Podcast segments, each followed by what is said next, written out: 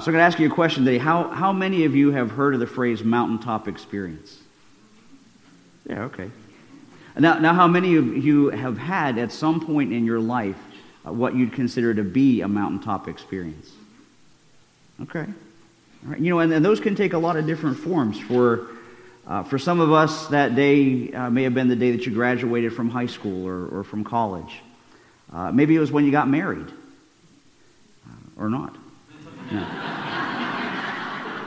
I'm only saying that because my wife is over teaching Sunday school, so she can't hit me. Uh, maybe it's the day you became a parent for the first time, or not. Uh, or maybe it's when you earned that promotion, or you uh, finally got your dream job.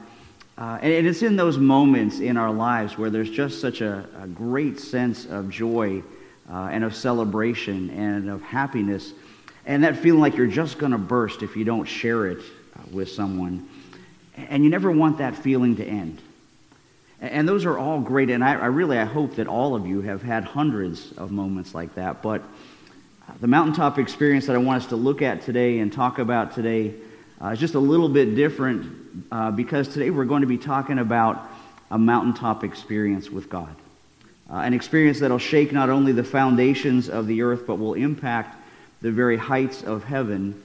Uh, and it all starts in Psalm 82 today. And so if you want to join me there, we're continuing in our series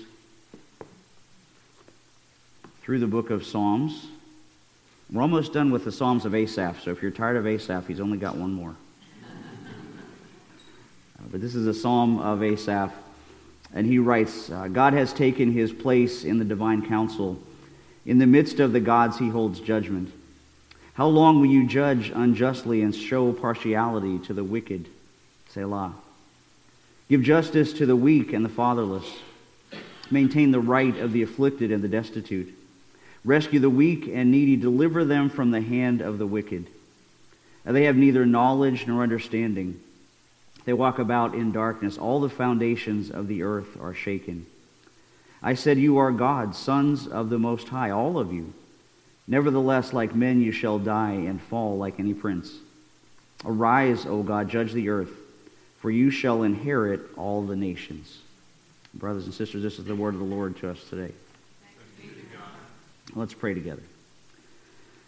Father God, we thank you for the precious promises of your word. We thank you for uh, the gift of these Psalms that we've been uh, reading through and studying through because not only uh, are they a book of the Bible that was written to inspire us, they're a book of the Bible that directs us to speak words of praise and hope and supplication and mourning back to you. And so, Father, uh, we ask that uh, you'd be uh, with me as I open these verses before us that you would be with all of our hearts and minds here, that you would uh, send to us today, Father, whatever message you will to send forth, and that we will receive it joyfully and obediently in Jesus' name. Amen. So, you know, there's a lot of, really a lot of elements going on in this really pretty short psalm. Uh, the first one is a vision of the, the courts of heaven, and not, not like the judicial courtroom scenes that you might imagine from uh, television dramas, but a royal court, a, a royal court whose courtiers are the angels and, and the archangels and the, the seraphim and all of these celestial powers. Uh, the court above that symbolically plays out here on earth in the work of, of monarchs and prime ministers and presidents and public officials uh, who the Bible says exercise the imputed authority of God to govern and manage this planet in His name. Uh, and in fact, our Lord Jesus makes reference to that uh, in the Gospel of John, chapter 10. But I'll leave that part for you to search out on your own because the element that I want us to focus on today is just a single verse of Psalm 82, and actually just the last half uh, of verse 5 that says, All the foundations of the earth are shaken. And talking about the fact that that happens when the glory of the God of heaven interacts with his creatures here below. Uh, and really, the first instance of that is at, at Mount Sinai, where Moses receives the Ten Commandments. And if you remember the story, it was pretty dramatic, right?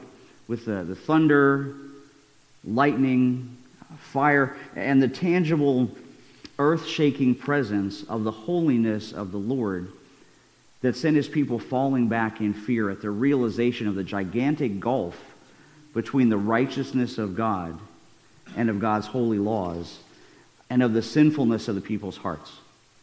And then we, we read there about as, as Moses steps forward to be their go between, their, their mediator with God, and he stands between God and the people to receive from the Lord the regulation of the animal sacrifices.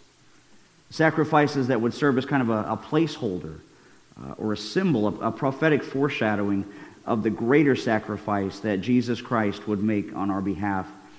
Uh, to provide us a forgiveness that really animal sacrifices could only illustrate until the Messiah came. And then that, that thought, that idea kind of links us ahead to another dramatic, jarring mountaintop encounter between earth and heaven that comes to us from the weekly lectionary, from the readings there, uh, that jump into the life of Jesus at a very particular moment. And that's at the scene of the Transfiguration. And I'm just going to read you a very short section of that from Matthew chapter 17. Excuse me. Matthew tells us uh, Jesus took Peter and the two brothers, James and John, and led them up a high mountain to be alone. And as the men watched, Jesus' appearance was transformed so that his face shone like the sun and his clothes became dazzling and white as light. Suddenly, Moses and Elijah appeared and began talking with Jesus. And Peter exclaimed, Lord, it's, it's wonderful for us to be here. If you want, I'll make three shelters one for you, one for Moses, one for Elijah. But even as he spoke, a bright cloud overshadowed them. And a voice from the cloud said, This is my dearly loved Son who brings me great joy. Listen to him. The disciples were terrified and fell face down on the ground. And then Jesus came over and touched them. Get up, he said, Don't be afraid. And when they looked up, Moses and Elijah were gone, and they saw only Jesus. And so, just to kind of unpack this a little bit for you, you know, in the uh, if you think about the educational system, whether it's public school or private school or college or trade school, the more involved that students are with the subject matter, you know, the, the more visible and tangible it is, the better they remember it and understand it, right? Well, I would have to say that the transfiguration in our reading would certainly qualify as a practical, first-hand visual lesson, wouldn't it? Uh, and in today's reading, Peter, James, and John are led into a first-hand knowledge of Jesus uh, that they will never forget. And they come away from that experience with a very real, a very concrete sense of who Jesus is uh, as they witness a sight that it may not have literally rocked the mountain in this case, but it shook these men to the very depths of their being. Uh, one that, that changed Jesus' whole appearance, as for just a moment the glory of the Godhead shone through, and the disciples saw Jesus literally in a whole new light. They saw God in the flesh. In fact, uh, two of them were still writing about it in their final days on earth. Uh, the Apostle John, when he was close to 90 years old, wrote about it in the first chapter of his gospel. In John chapter 1, verse 14, he says, And the Word was made flesh and dwelt among us, and we beheld his glory, the glory as of the only begotten of the Father, full of grace and truth. And Simon Peter, just before he was martyred, wrote in the first chapter of his second letter, 2 Peter 1, verse 16, he says, for we were not making up clever stories when we told you about the powerful coming of our Lord Jesus Christ. We saw his majestic splendor with our own eyes when he received honor and glory from God the Father. The voice from the majestic glory of God said to him, This is my dearly loved Son who brings me great joy. Uh, and we ourselves heard that voice from heaven when we were with him on the holy mountain. And, and, you know, when Peter writes about that, when he, he writes about that scene, it's as if he's remembering it like it just happened yesterday, right? Uh, because how, how could you ever forget a moment like that? But, you know, as absolutely in, incredible as that voice from heaven must have been and the, the Lord's transformation was, that wasn't the only thing that happened that day. There was kind of one more miracle, one that's, that's tucked in between those two uh, and one that would have shaken up everything that the disciples thought they knew. And that was the appearance of Moses and Elijah. Remember, we just read suddenly Moses and Elijah appeared and began talking with Jesus. And then, of course, Peter, always the first to speak, jumps up and says, Lord, it's wonderful for us to be here. If you want, I'll, I'll make three shelters one for you, and one for for Moses and one for Elijah. It's a pretty, pretty dramatic moment, right? But what I want to know is how did Peter recognize who Moses and Elijah were?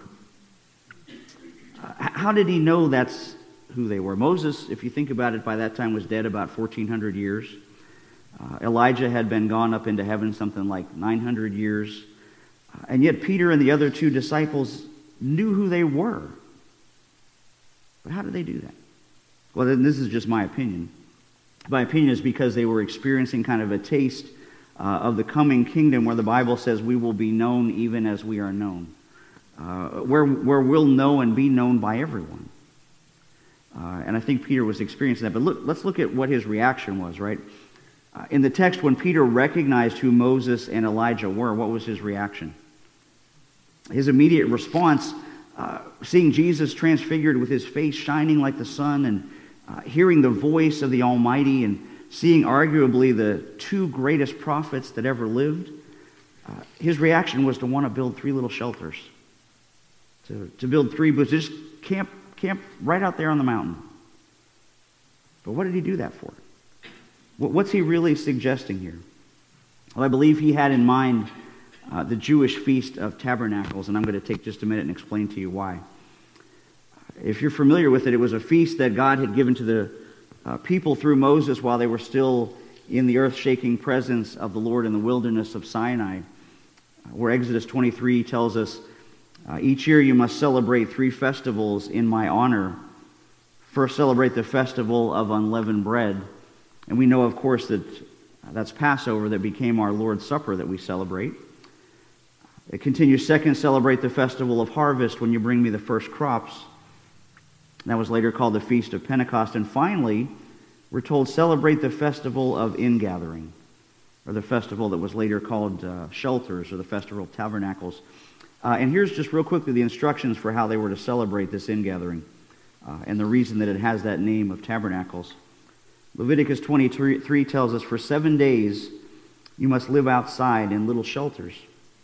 This will remind each new generation of Israelites that I made their ancestors live in shelters when I rescued them from the land of Egypt. I am the Lord your God. And so you see, building these little, these little booths was nothing new for the people of Peter's day. Uh, they'd already been doing it for like over a thousand years. Uh, and in fact, they're still, still doing it today. If you know any observant Jewish folks, you can see them put up uh, these little shelters in their yards or on patios, depending on the year, anytime from late September to late October. Uh, and they're supposed to recall Israel's hastily built lodgings in the wilderness and God's provision for them as they traveled as, as strangers and, and pilgrims in the Exodus. And so, even though Peter was maybe a little bit hasty uh, here in wanting to build three of these sheds on the mountaintop, he wasn't crazy. Uh, he was really onto something. Because the transfiguration of Jesus is, in a sense, the ultimate fulfillment of that ancient festival. The fulfillment that God would dwell, that he would, he would tabernacle, he would pitch his tent right here among his people in the incarnation. Just exactly like John told us in John 1.14, he said, the Word became flesh, and he made his dwelling here among us. He, he pitched his tent, he took up residence right here on planet Earth with us so that, that he who, who put the planets in place, the one that keeps them spinning, the, the God who called forth stars and, and seas and mountains and hills, uh, the one who made all the creatures that live on the earth, our holy God, became incarnate and came here in the flesh. He tended his glory in humanity uh, and allowed himself to be conceived by the Holy Spirit and born of the Virgin Mary for us. Uh, and there's another important element of that festival not to miss, too, because it wasn't just about the physical produce of the harvest that they were celebrating. Uh, it was also meant to foreshadow the spiritual harvest at the end of the age. Uh, so it's more than just a reminder of past deliverance in the wilderness, uh, because these tabernacles pointed ahead to a time when the people of all nations would flock to Jerusalem to worship the Lord. Uh, in Sunday school class, we've been talking about that a lot in our study of Revelation. Uh, but we're told uh, in Zechariah 14, the Lord will be king over the whole earth. And on that day there will be one Lord, and his name the only name. The survivors of all nations will go up to Jerusalem each year to worship the King, the Lord of heaven's armies, and to celebrate that festival of shelters. And so, what Peter is thinking here, what, what he had in mind when he made that request of Jesus to build these three shelters, well, Peter was pushing for the millennial kingdom to begin right then. Uh, he's ready. He's ready to shake up the world system. He's ready to rock the foundations of the world governments because he knows that passage from Zechariah. He knows his messianic implications, and he wants basically the kingdom come to come right now. But as always, he was kind of jumping the gun a little bit and running out ahead of God's plan, wasn't he? But you can't blame him. But you know, if you notice in his eagerness, he kind of interrupted an important conversation, didn't he? Conversation that was going on between Jesus and, and Moses and Elijah. And wouldn't you just love to overheard what they were saying? Wouldn't you love to know exactly what Moses and Elijah were talking to Jesus about? Uh, you know, I would, but then my, my wife always tells me, and she's the one that picks out these pictures. Um, she always tells me I'm the most curious person on the planet uh, because I always want to know the story behind the story, and I, I, really hope that's the kind of curious she meant when she was talking about me. But but I, I really did I really did want to know, uh, and for that we have to kind of go pick up a piece of this story from the Gospel of Luke, uh, Luke chapter nine, and I know I'm throwing a lot of scriptures at you. Uh, in this first section, just a little bit of a recap, but Luke tells us that Jesus took Peter, John, and James up on a mountain to pray, and as he was praying, the appearance of his face was transformed, and his clothes became dazzling white. Suddenly, two men, Moses and Elijah, appeared and began talking to Jesus. But now, here's the part I don't want you to miss. They were glorious to see, and they were speaking about his exodus from this world, which was about to be fulfilled in Jerusalem. So now we know what they were talking about. Uh, and it says they spoke to him about his exodus, which he was about to fulfill at Jerusalem, referring, of course, to his death. And you know that word exodus is, is never used anywhere for death in the scriptures except for here. Uh, the Old Testament uses the word exodus to describe bringing the people of Israel out of slavery uh, into the promised land. But here, uh, Moses, representing that Old Testament deliverance, spoke to Jesus about another kind of exodus an exodus accomplished by his sacrifice on the cross. Uh, and you know, that's really what Jesus did for us, right? Uh, he brought us out of slavery to sin and accomplished our exodus into the promise of God's kingdom. I mean, now, admittedly, the text there doesn't give us the exact words that Moses said, but, you know, in that context, if you use your sacred imagination, you can almost uh, picture Moses saying, Lord, the time's almost here. The time for you to fulfill that law that was given to me on Mount Sinai. Uh, the law that requires the death of a substitute for a sinner. The law that says in Leviticus 17, it's the blood given in exchange for a life that makes purification possible. And, and so he, he may have said, Lord, you know, every ceremony, every, every type, every sacrifice under the old covenant, it all pointed to you. And now that time is here. And without your death, Lord, there's no forgiveness of our sins. You can maybe you know, use your same sacred imagination and picture Elijah, who represented the Old Testament prophets, looking ahead to Messiah. Uh, and maybe as he spoke to Jesus, he could have said something like, You know, Lord, since the beginning, all the prophets, including myself, pointed to your work of redemption. We pointed to it through the miracles you allowed us to do uh, and the zeal you gave us for your people and for the future hope of salvation that you held out before us. And we foreshadowed your experience in the wilderness. And we prefigured your mountaintop experiences here, and we preached through the inspiration of the Holy Spirit that the Son of God must suffer for the sins of his people. Just like you had Isaiah write for us in his scroll when he said, For all we like sheep have gone astray, and the Lord has laid on, on you the iniquity of us all. Uh, and that's only by your stripes, Jesus, that we're healed. It's only by your wounds that we're healed. And so that's the, the really important conversation that Peter interrupts. But before Peter could finish what he was saying, God the Father interrupted him. Because we read, even as he spoke, a bright cloud overshadowed them. And a voice from the cloud said, This is my dearly loved Son who brings me great joy. And I love this part. He said, Listen to him. Right? In other words, Peter, like you're too busy speaking, listen to him. And the disciples were terrified and they fell face down on the ground. And then Jesus came over and touched them. And he said, Get up. Don't be afraid. And so, in the same way that the disciples knew who Moses and Elijah were, they knew who that voice was that was speaking to them from heaven. Uh, they didn't have to ask. They knew that they were in God's presence. And even more frightening, they knew that they were sinners in God's holy presence. And when they heard God speak, they were afraid. But what I want to tell you this morning is the transfiguration story was not meant to scare them or us into trusting and believing in God. Because just look at how quick Jesus was to reassure them. You know, Jesus didn't reveal his glory to put the fear of God into his followers. He did it to confirm their faith. And Jesus revealed his glory to show his disciples that, that his words are true. And Peter and James and John learned hands on just who this Messiah is. So that's what the transfiguration of Jesus is all about because after that they knew for a fact now that they could believe Jesus and everything he had told them. So much so that the disciples would be willing to die a martyr's death rather than deny the truth of what they saw. Uh, and you know, that's what it means for us too. Jesus is showing us that we can believe in his word in this and a thousand other ways. And he leaves us no doubt that he is the Son of God, that he's our Messiah, and that he is worthy of our highest trust and our fullest faith. Not, not just when we're on the mountaintop, but always. And I think the last verse of that reading today proves that when we read, and when they, Peter, James, and John looked up, Moses and Elijah were gone, and they saw only Jesus. Because now that they knew what they knew about him, they knew they wouldn't have to climb mountains anymore to be with God. Because he was right there with them the whole time. They knew they didn't have to navigate mountains of commandments or try to scale the heights of obscure prophecy. Uh, they knew now that the days of needing a Moses or Elijah to stand between them and God were past. And now the scripture said they saw only Jesus. Uh, and, brothers and sisters, may we say the same this morning.